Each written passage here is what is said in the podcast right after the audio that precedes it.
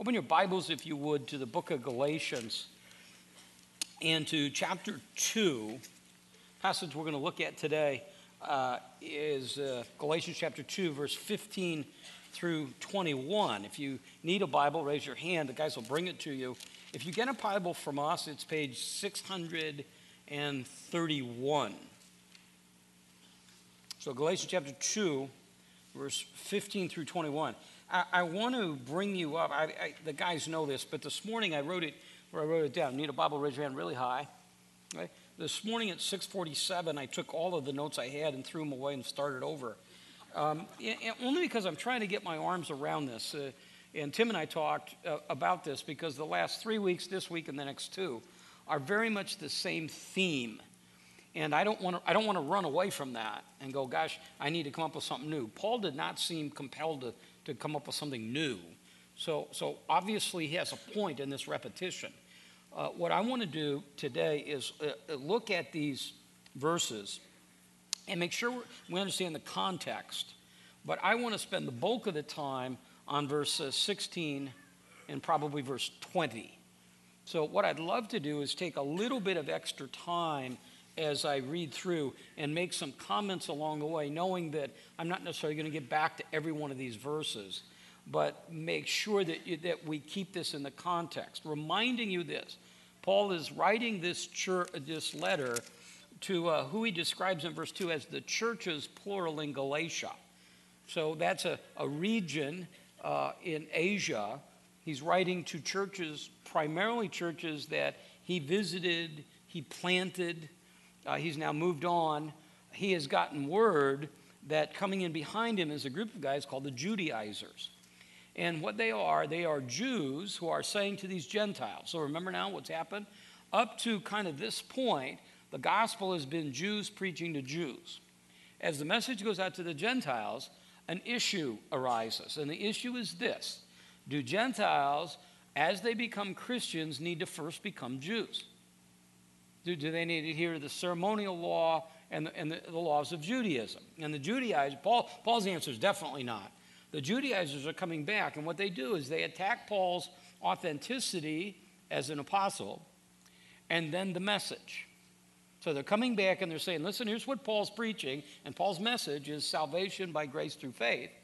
And they're saying, listen, that, that's not the gospel. It's part of the gospel to some extent, but that's not the gospel. So, Paul, understanding that this is a huge issue, the gospel itself is at stake. So, we can talk, and again, we talk all the time amongst ourselves about where do you draw lines? What are, what are, the, what are the issues you go to the mat for? And there, there's some of those issues that, that, we, that are totally preference. Uh, there's some that are even biblical issues, but we don't feel necessarily that they rise to the point that we need to, to get into to this huge battle. But when it comes to the gospel, that's the very heart of the Christian faith. And we have, we have no place in there but to hit those issues when, when the gospel's attacked, when the gospel screams out. Um, uh, we, we, have, we have no feeling but to attack and, and go, listen, this is a gospel. This is the center of the Christian faith. So, so Paul tells us in chapter 2 that after 14 years, he went back to Jerusalem with Barnabas and Titus and he submitted to uh, Peter and James and John the gospel that he preached.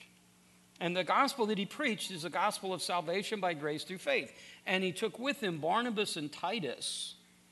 And Titus was an uncircumcised Greek.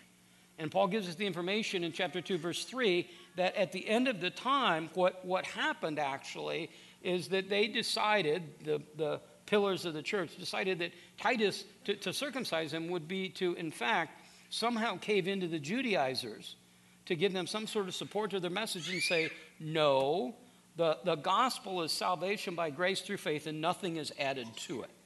So that's the battle. That's the discussion that goes on. We saw last week that the scene shifted from Jerusalem to Antioch.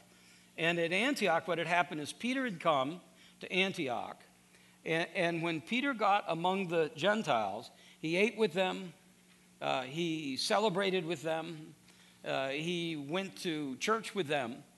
And then the Judaizers came in and said, Wait a minute, wait a minute, wait a minute. and Peter caved so that we left. And, and, again, Paul confronts him, chapter 2, verse 11. He opposed him to his face. Why? Verse 14 the truth of the gospel was at stake. And he opposed him in the presence of all, because this had taken place in front of everyone. And this is where we left off. If you, being a Jew, live like a Gentile, not like a Jew, how can you compel the Gentiles to live like a Jew? And he's saying, listen, you came with this great sense of freedom. Uh, you, you came understanding the gospel. You ate with them, and then when the Judaizers came, when the opposition came, you caved in. You ran away. And, and you presented, you presented a breach in terms of fellowship. And, and, to me, and, and obviously the focus here is on Peter, to me, the one that you scratch your head about is in verse 13, is about Barnabas. This is Barnabas that had been with, with, with Paul on all of these occasions. He had seen the miracles and the works and signs and wonders that had happened in Paul's ministry. He'd been a huge supporter of Paul from the very beginning. And yet, and we spent some time on this last week, Peter, I, I assume the same is true of Barnabas, because of the fear of man, pull away. So Paul confronts him. Well, now's the continuation of this. My assumption is you understand that when the churches at Galatia would get this letter, they would sit down and they would read it. We spent, we're spending like 13 or 14 weeks on it. And, and, and so, consequently, we're making breaks, taking times where we stop and then begin. And they're not times that necessarily they would stop and begin. These sections sometimes divide easily. This is a section that continues. So, I want to continue that thought, but I want to come back to what to me is the big idea of this passage. So, as I'm going to read through it, make some observations along the way, and it begins with the first word of verse 15. He says, We, and he uses that, that plural personal pronoun four times in verse 15, 16, 17. Uh, we are Jews. So he means he, Peter, all, all of those who by birth were, were Jews. Okay? He said, said, We who are by nature are Jews by nature, not sinners from among the Gentiles. So, so he said, we're, we're not Gentile sinners, we're just Jewish sinners. Verse 16, and this becomes just huge. This is one of those verses that if you make a list, every once in a while, I'll make a suggestion. You ought to have, like, in the front of your Bible or in a, on, a, on your phone or in an iPad, something, kind of just a list of verses that you come back to again and again. This would be one of them. Uh, this is a really important verse. Nevertheless, okay, knowing that a man is not justified. So it's the first time he's used that word in this book. Becomes a key word, central idea. What do I have to do to be declared righteous before God? A man is not justified by works of the law, but is justified through faith in Christ. Even we have believed in Jesus so that we may be justified by faith in Christ, not by works of law since by the works of law no flesh will be justified. So there's the, there's the big idea. Is to be in right standing before God requires faith in Christ, not in any human effort. We'll come back to it. Verse 17, kind of an odd verse. But if while seeking to be justified in Christ, so here I am, and I'm saying Jesus is Lord, we ourselves also are found sinners, so he said, if that doesn't save me, if I'm not justified in that, then he says, we have a really big problem. Then Christ is a minister of sin. In his paraphrase, Eugene Peterson says, uh, uh, Christ is an accessory of sin. So we're going to come back and we're going to say, because here's what Jesus said. You know, to, to, be, to be saved or delivered or justified, I need to believe in him. Believe on the Lord Jesus Christ, you will be saved. For God so loved the world, he gave his only begotten Son, whoever believes in him shall not perish but have everlasting life. If salvation is works or has a works component to it, then even Jesus now is a minister of sin. He said, obviously, may that never be. Now he shifts the personal pronoun from plural to singular. He said, For if I rebuild what I once destroyed, so if I go back into this form of Judaism, here's what's happened I prove myself to be a transgressor. If I go back and we understand salvation by grace through faith. And I come back and now I start to add to it works. I start to add, and we'll, we'll talk in a minute about what that, that can have all shapes and sizes and looks. If I go back and add to it, I'm a transgressor, for through the law I died to the law, so I'm not responsible to the law. Why? So that I might live to God. All the law produces in me, if I go back up to verse 16, the last part, the law, all, all it does is condemn the flesh, not justify it. Verse 20, I have been crucified with Christ. So I was with the law, not now. Now I'm crucified with Christ. So it's not only I who live, but Christ who lives in me. It's not me living for God, it's Christ living in me. And the life which I now live in the flesh, I live by the faith in the Son of God, who, and this is huge, the last part of verse 20, is his motivation for all that God does. He loved me, and he demonstrated his love. His love is demonstrative in this way, is that he gave himself for me. I don't nullify the grace of God, for if righteousness comes through the law, then Christ died needlessly.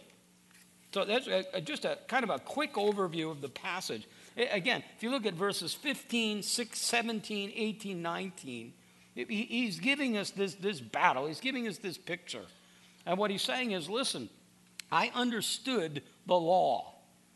As it relates to Judaism, I, I, am supreme in that effort. Keep your finger right there and turn to the right two books, to the book of Philippians.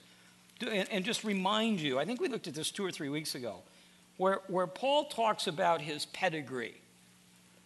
And he's talking about salvation by the faith and, or by flesh. And by that he means through human effort, through what I do. He says in Philippians chapter 3, verse 4, if anyone else has mind to put confidence in the flesh, I far more. For he was, now he talks about his heritage here. I was circumcised on the eighth day.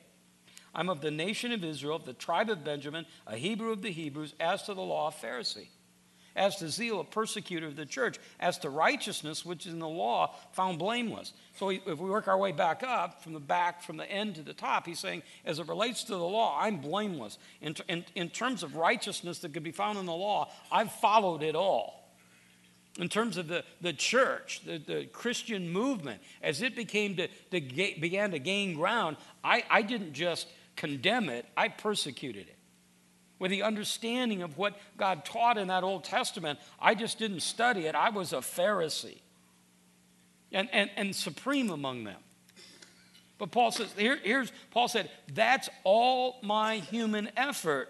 But whatever things were gained to me, all those things, those things I now count as loss for the sake of Christ. And he said, here's the supreme value, verse 8 knowing Christ Jesus my Lord. It's not understanding about him, it's knowing him in a personal way, having a personal relationship with him. Verse 10 that I might know him, and not just him, but with it comes the, the power of the resurrection, the fellowship of his sufferings.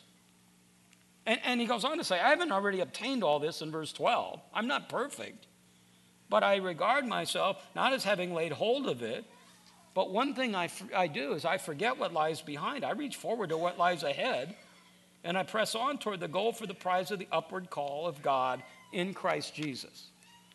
So he's saying, here was all that. All, of those things are but filthy rags.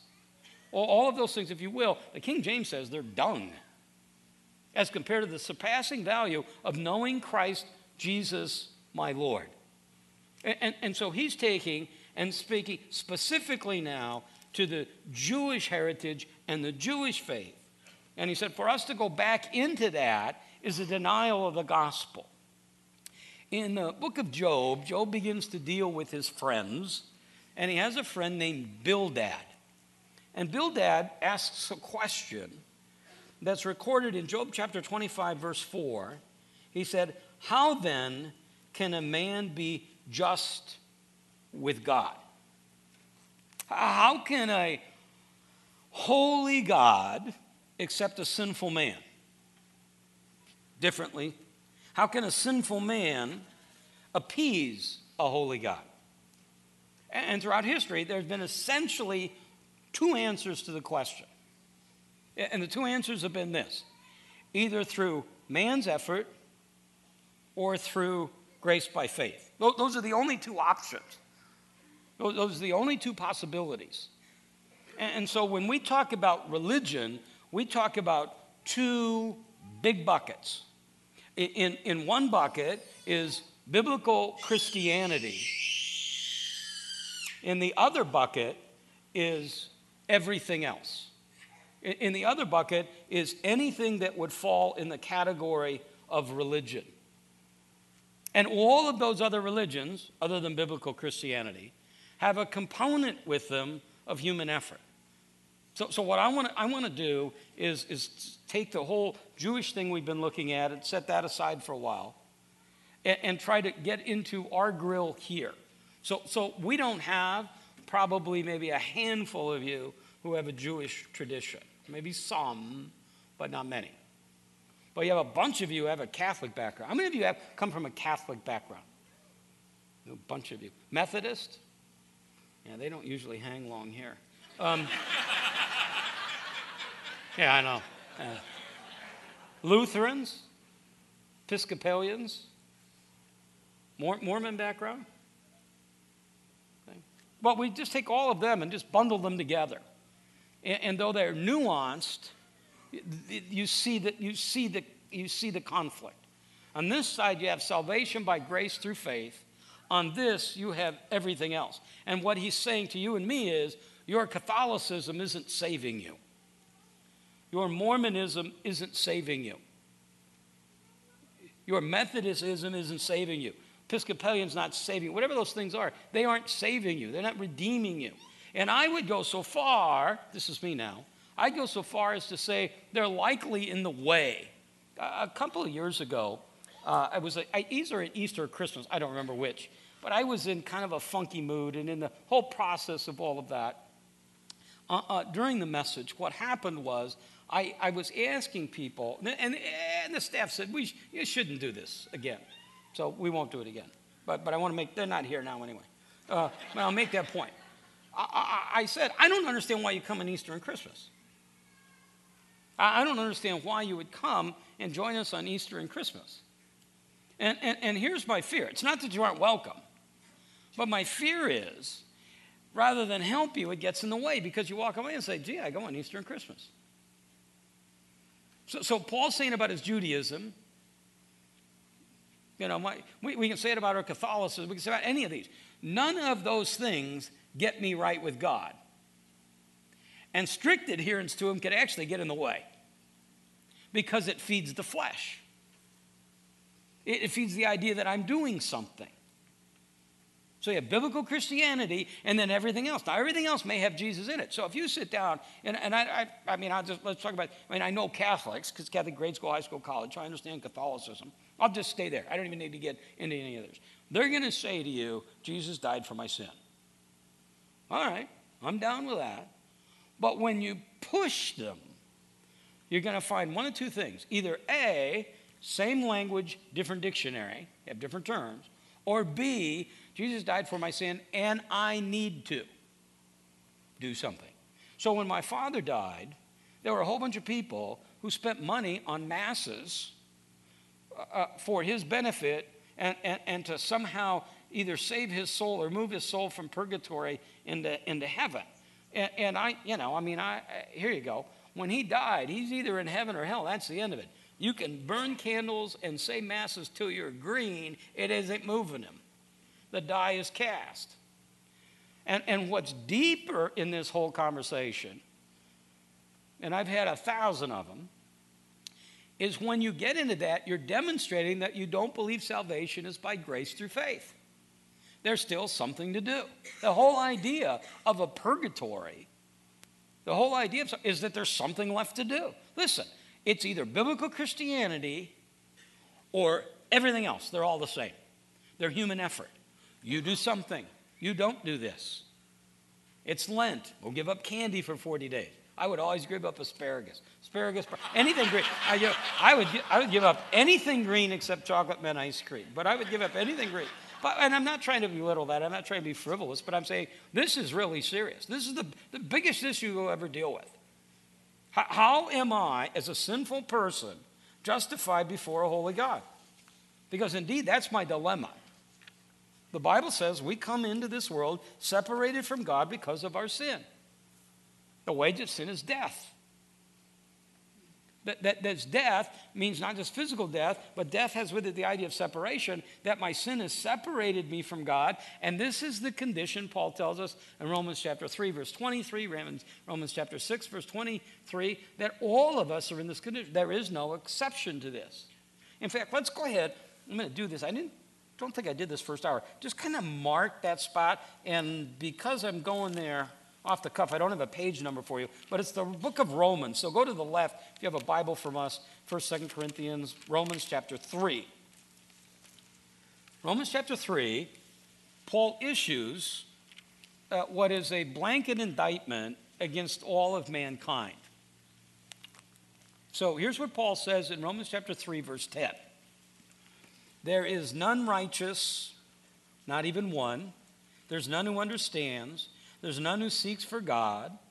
All have turned aside. Together they become useless. There is none who does good. No, not one. And there's something in us that when we read that, we go, wait a minute, that's not true. Nana, what about Nana? Nana was so good. Nana could bake. Nana was sweet. Okay? And what the Bible said is, even the good things that Nana did, she did them with a wrong heart.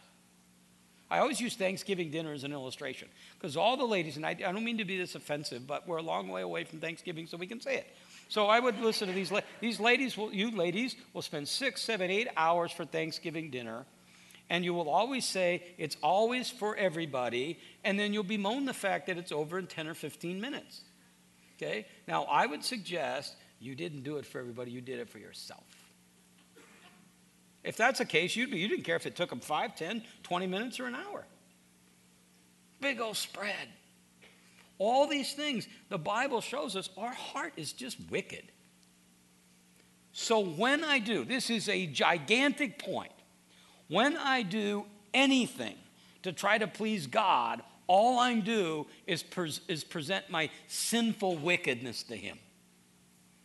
Anything that I do to try to comply with the law, any effort, is, is, is not from a pure motive. That's why when Paul goes on here, look at verse 19, still in Romans 3. Now we know that whatever the law says, it speaks to those who are under the law, so that every mouth will be closed and all the world may become accountable. Because the works of the law, no flesh will be justified in his sight. So the works of the law, in this case, it's the law of Judaism, but it's the law of man, it's the flesh. For all of us have sinned, we're separated from God. But apart, verse 21, but apart from the law, the righteousness of God is manifest. So we come back to this very basic question What must I do to be saved? How does a holy God accept a sinful man? How does a sinful man do anything that's good before a holy God? The wage of sin is death. So here's the bad news is that our sin and its effect is that we are dead in our sins and trespasses, separated from God, helpless. Nothing we can do, but not hopeless because Christ died so that we might have eternal life. I want to go back to Galatians. And we're going to hang in verse uh, 16 for a while. Galatians chapter 2, verse 16. Know that a man is not justified by works of the law, but through faith. So if we believed in Christ, so we'll be justified uh, by faith, but not by works of the law. The, the word justified, really an important term, central really to the understanding of the gospel. It's a term that's a legal term. It's used in a court of law. It means to be innocent or acquitted, cleared of all charges, declared righteous. It's the opposite of, of condemned or guilty. And, and what Paul is saying here is we are acquitted and innocent, forgiven, pardoned, not based on anything that we do, but based completely on what Christ did. And, and again, I, the emphasis can't be too great on this. J.I. Packer writes The doctrine of justification by faith is like Atlas, it bears a world on its shoulders, the entire evangelical knowledge of saving grace. When Protestants let the thought of justification drop out of their minds, the true knowledge of salvation drops with it and can't be restored until the truth of justification is in its proper place. Luther claims if the doctrine of justification is lost, the whole of Christianity is lost. So there it is in verse 16. It's his whole point. Really simple. There's two approaches to justification. There's two approaches by which man claims to be able to be just before God. One is through human efforts, it's called the works of the law here. The other is through faith, and it's through faith in Christ, that Christ died for our sin. Again, Martin Luther writes the true meaning of Christianity is this that a man first acknowledged through the law that he is a sinner for whom it is impossible to perform any good works. If you want to be saved, your salvation doesn't come by works, but God sent his only Son into the world that we might live through him. He was crucified and died for you and bore your sins in his body once and for all. What does it mean to have faith in Christ? It means to believe Jesus is who he said he was, that you're who he says he, you are. This is the solution to the problem that, that's plagued man from the beginning of creation and it hasn't changed since the beginning of time. I was over doing my stuff this morning, and Tim Mon walked through and he said, I, I, I was over in the chapel and I found this note. So this was laying in here this morning. And it's, it's a journal, and the date on it is November 23rd, 2009. So my hope is we've cleaned this room since 2009. so my suspicion is somebody had it, their Bible, and it fell out. And I want to read it to you and, and then just come at this from a couple of different angles. It's a journal. Went to church last night, EVBC. It was great. The teaching was awesome. Tom is amazing. Doesn't say that. I just wanted to, wanted to I never know. I, uh, I, this. I know. I know it's what they meant. Sorry, I, that's cheap. Went to church last night, EVBC. It was good. Listen now. And this is, this is like the person that's sitting down the aisle from you, or maybe it's you. Hope it fills what's missing in our life. Not sure where to turn. Feeling sad and empty. Help me, Lord. Bless my family. I want to run away, but not sure where. I feel sick and overwhelmed. I can't quit crying. I can't concentrate. This may be the, this may be this next part the saddest of all. I don't care anymore, so I move beyond angry. Too much for me to handle. I, I want to talk about that note from a perspective of just mankind in general, because I don't know the spiritual condition of the person. Okay? I, I do know this that, that as someone who doesn't know Christ, I can easily move to this, especially if I'm a religious person, because I begin to see how futile this is. So I do good thing after good thing after good thing. Haven't some of you done that? Haven't you tried that road? I'll be good. I'll go to church. I'll, I'll, I'll, uh, I'll work for Habitat for Humanity. I'll, fill, I'll feed hungry people in Thanksgiving. I'll do all these things. But the more you do, the more you just say, well, they, but they're not bringing me any satisfaction. That's the whole book of Ecclesiastes, where Solomon says, Well, I'll try this, I'll try that, I'll try booze, I'll try achievement. You, know, you got, I mean, I, am really looking forward to the game today, and, I, and, and normally Super Bowls don't, but I love both quarterbacks. But, but the sad part of this game is that somebody's going to win and think it's going to bring them happiness and wake up absolutely miserable tomorrow morning. So you could try it through athletics, you could try it through money, you can try it through, I'll get, if I get that girl, I'll be happy, or that guy, I'll be happy, or that scholarship, I'll be fulfilled. This is a cry for help. I hope it fills what's missing in our life, but there's no definition of what's missing. It's got the, it's got the evidence of an empty life. It's sad. I want to run away. I'm sick and overwhelmed. So let's deal with this because maybe you're here this morning and this would like represent your heart. And, and, and it may be that you need Jesus. It, it may be that what's wrong is that sin has separated you from God, and what you're feeling at that moment is that isolation from Him. We talk about Christmas, we talk God and sin are reconciled. The book of Romans telling us, while I was an enemy of God, while, while I was a sinner, while I was at war with God. We got that, right? That term reconcile, let's make sure we understand it. So if I say to you, Bob and I have been reconciled, you don't know anything else. That's the only sentence you know about. All you know about me, all you know about him. Based on that, you know there had to be some pre existing hostilities. If we say we are now reconciled, then there are these pre existing hostilities. That's the evidence of my sin. So it may be here today, and you've gone maybe from church to church to church and religion to religion, or maybe you've been here for a long time. And you've worked in student ministries and children's ministries, and you're working and working and working and working and working, but you don't, you're just pooped.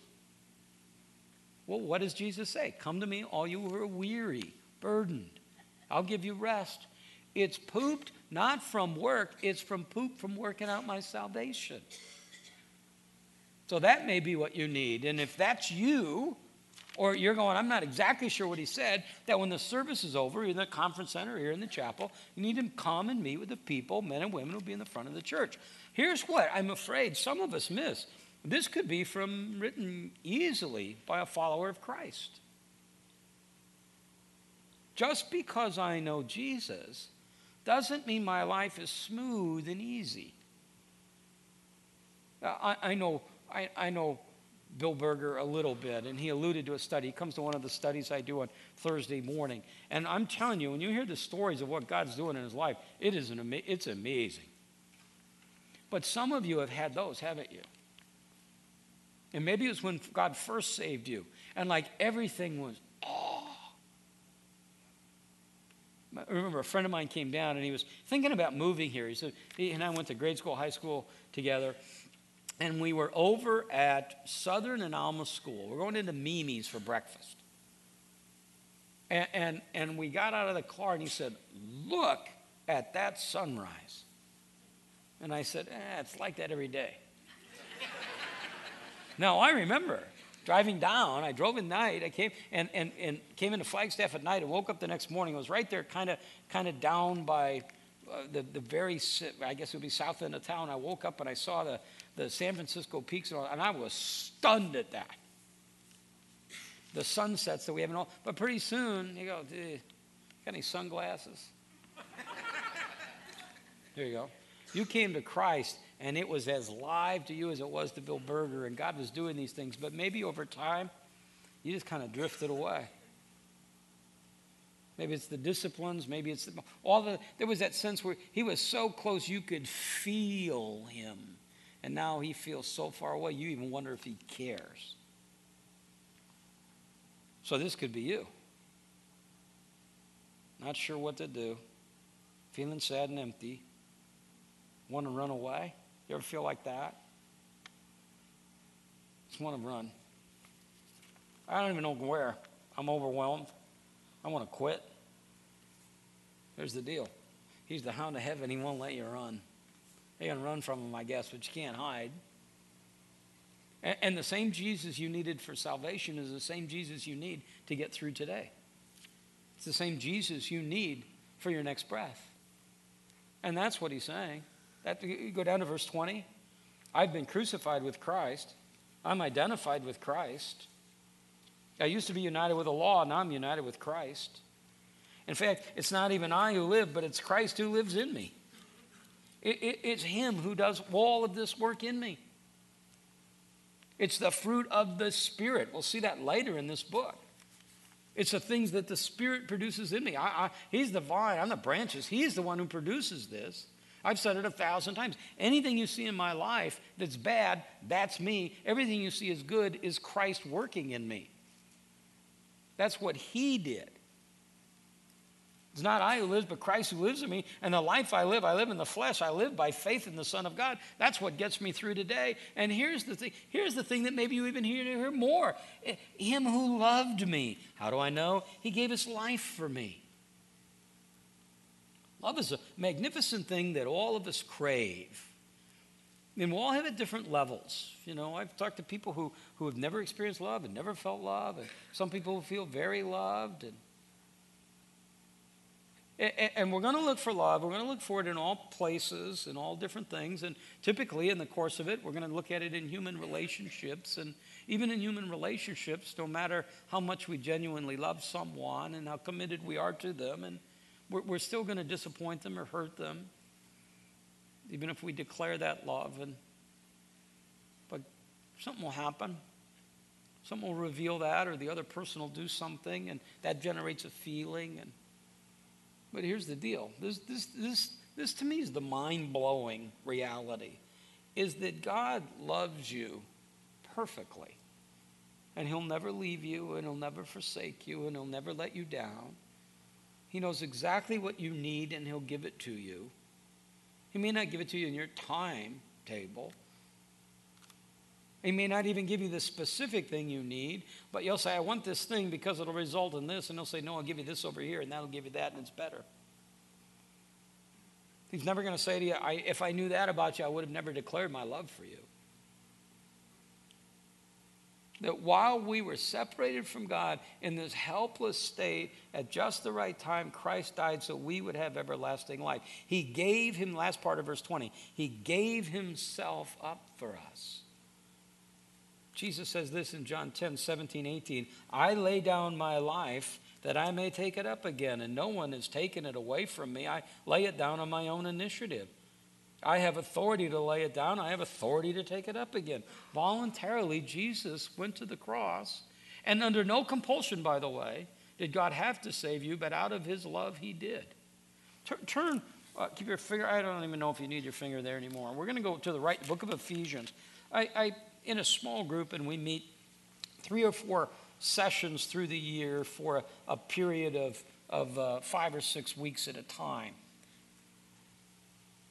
And we're studying the book of Ephesians, and we just started the study this week, and, and, and we were looking at, at the very beginning of this. So, verse 3, he's blessed us with spiritual, every spiritual blessing. Verse 4, he chose us in him. Now, we just look at the term in Christ. I think it was there three or four times in Galatians 2.16. It's here eight times in verses 3 through 13 here. He chose us in Him before the foundations of the world. He predestined us to adoption. And we had this discussion, and you know where this is going to go.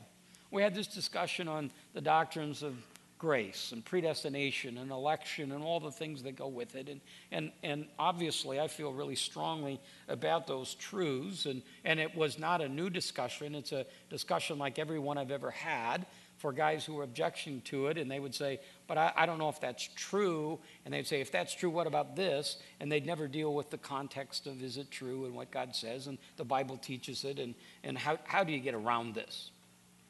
But what struck me, and, and maybe it's just where I am in my own life, maybe it's in the study of the book of Galatians, is I don't think God gave us these truths so that we would get together and then all of a sudden see this and start to just break down uh, uh, and, and have fights and disputes over these truths with all of our friends. I have one year, uh, one of the teams that have spring training here, that particular year, the entire pitching staff would come to our house on Sunday night for a Bible study. And it got into the doctrines of grace. And, and in a, I think it was in May, about the middle of May, the pitching staff of this team decided they couldn't talk about it anymore because it become so divisive on the pitching staff. Okay? Now, I believe these are true. God chose you before the foundations of the earth. I, I'd be a fool to say it's not true because that's what it says. And I believe He adopted you and that you're predestined.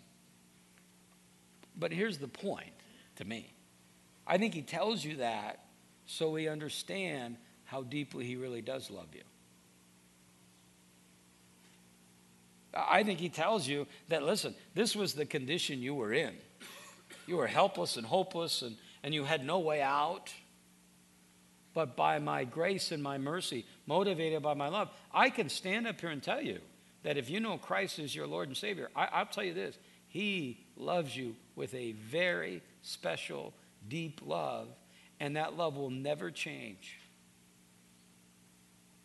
That, that, that love will never get more for you or less based on your performance. Isn't that an amazing truth? And there's great freedom in that.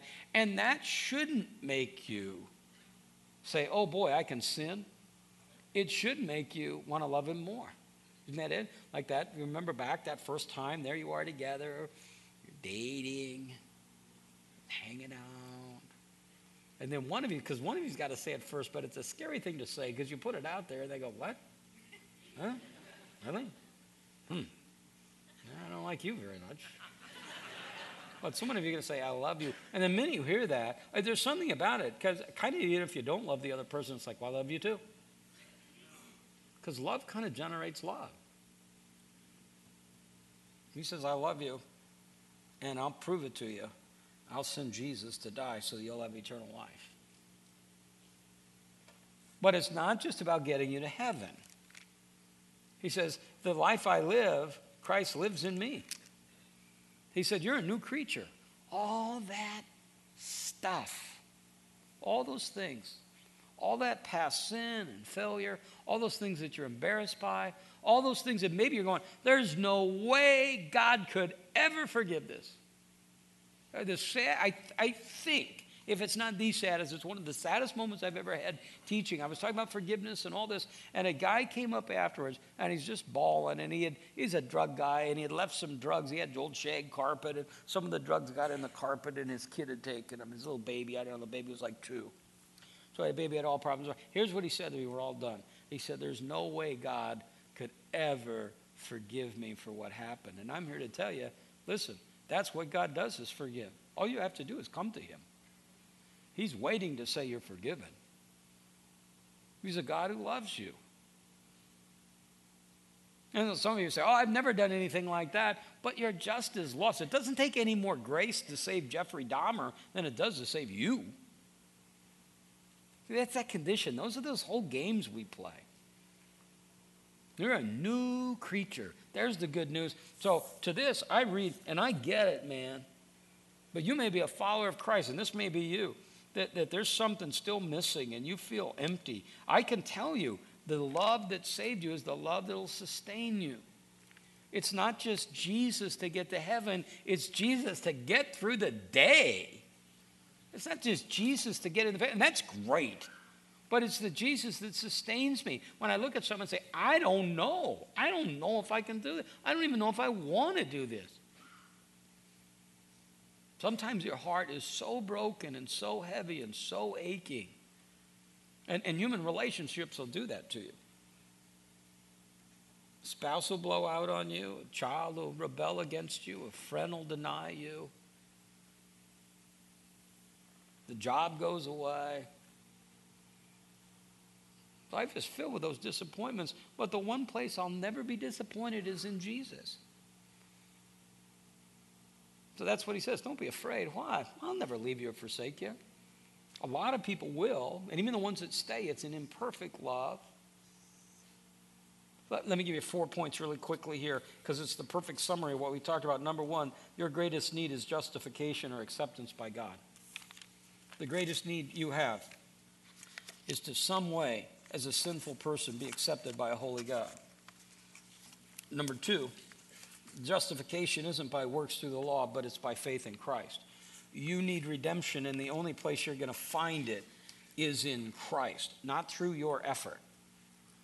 Martin Luther wrote, I must hearken the, to the gospel which teaches me not what I ought to do, but what Jesus Christ, the Son of God, has done for me, that he suffered and died and delivered me from sin and death.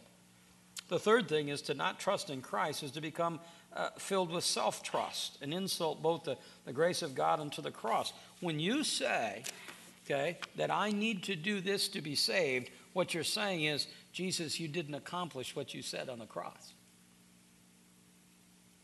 When you say, This is what I need to do, I need to adhere to this law, I need to, I need to obey in this way, I need to respond. No, I'm saved by grace through faith when Jesus said it is finished. This is, here you go, this is so important. This gets to the very essence of what Christ did on the cross.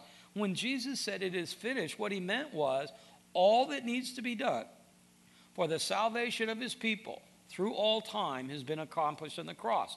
If you say that there's something you need to do, then what you're saying is that on the cross, Jesus saved nobody, He only made salvation possible. That's a big difference. Christ didn't die to make salvation possible, Christ died to save His people from their sin. And the last point is to trust in Christ, is to become united with Him. And, and in fact, because we're in Christ, we're more than justified. We've actually died and we've risen with Him, and the life we live is Him living in us.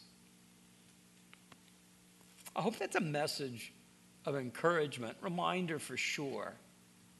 It's just the gospel. But you know what? That's all we really have to preach. As we said last week, Tim Keller, the gospel just isn't the ABCs of Christianity, it's the A to Z of Christianity. And, and, so Paul's context is within the, the Judaizers. Your may be with some faith in the past or just your inclination. Human nature will always say, I will be justified before God by what I do. Biblical Christianity will always say, What you do is nothing but sin, and God will never accept that. He can only accept you when you have what we saw in verse 16 faith in Christ. Faith is more than mental assent. So again, if I, if, I, if I was talking to somebody from a Catholic church, they would say, I believe Jesus Christ died for my sin, but I need to. No, no, no. It's not to believe Jesus died for your sin mentally, a mental assent. It's to believe in a way that I'm trusting Him and Him alone. It's not going to happen this way, but it would be like this. If I were to die and stand before God and He would say, Why should I let you, Tom, into heaven? I'd say, Well, I'm paraphrasing now, you're kind of stuck. Because you really shouldn't let me in because I really haven't done anything to deserve this. But here's what you said you said, if I believe in Jesus and His death, that I'm in because that's how I'm justified. I am so united with Christ that when God looks at me, he sees Jesus. When he, he doesn't even see my sin because they're washed away by what Christ accomplished in the cross. Like I said, this has been the story from the beginning of history of man. Next week, we look at a great example, Old Testament example. Look at the life of Abraham. So, if you're over in the conference center, uh, uh, Matt is going to close that service. Neil's going to come here in the chapel. He's going to lead us in a time of communion. Then, the music today, I worshiped uh, first hour. Uh, as you're singing these songs, to those of you in the chapel, you're singing these songs, they look how perfect they express what we just talked about. So, do that, enjoy, and then just have fun today. This should be a great day. Yeah. Let's pray. Father, uh, we thank you for the gospel, the good news that Jesus accomplished what we couldn't for ourselves. That in the cross we found everything we need pertaining to salvation. God, I pray now that we would live lives that would bring honor and glory to you. We pray that in Christ's name. Amen.